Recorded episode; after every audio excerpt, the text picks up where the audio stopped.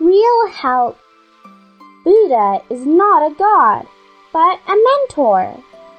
Prostrations and offerings are not made to an idol. Buddhism doesn't believe in an outside God who dominates everything. Instead, we are our own masters.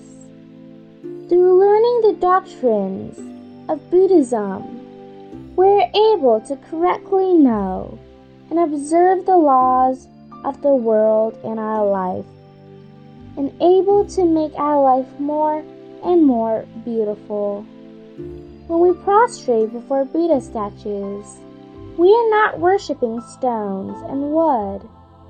Rather, we are respecting the way these statues represent, just as the ancient Chinese doing prostration before their ancestors, thanking them for bestowing life. Buddhists bowed to the Buddha because he taught us how to liberate ourselves from suffering and to obtain the ultimate bliss.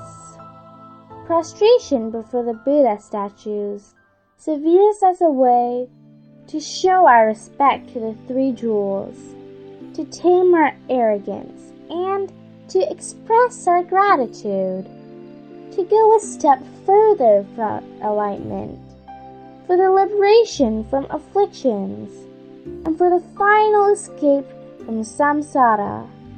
We need to learn the Buddhist doctrines.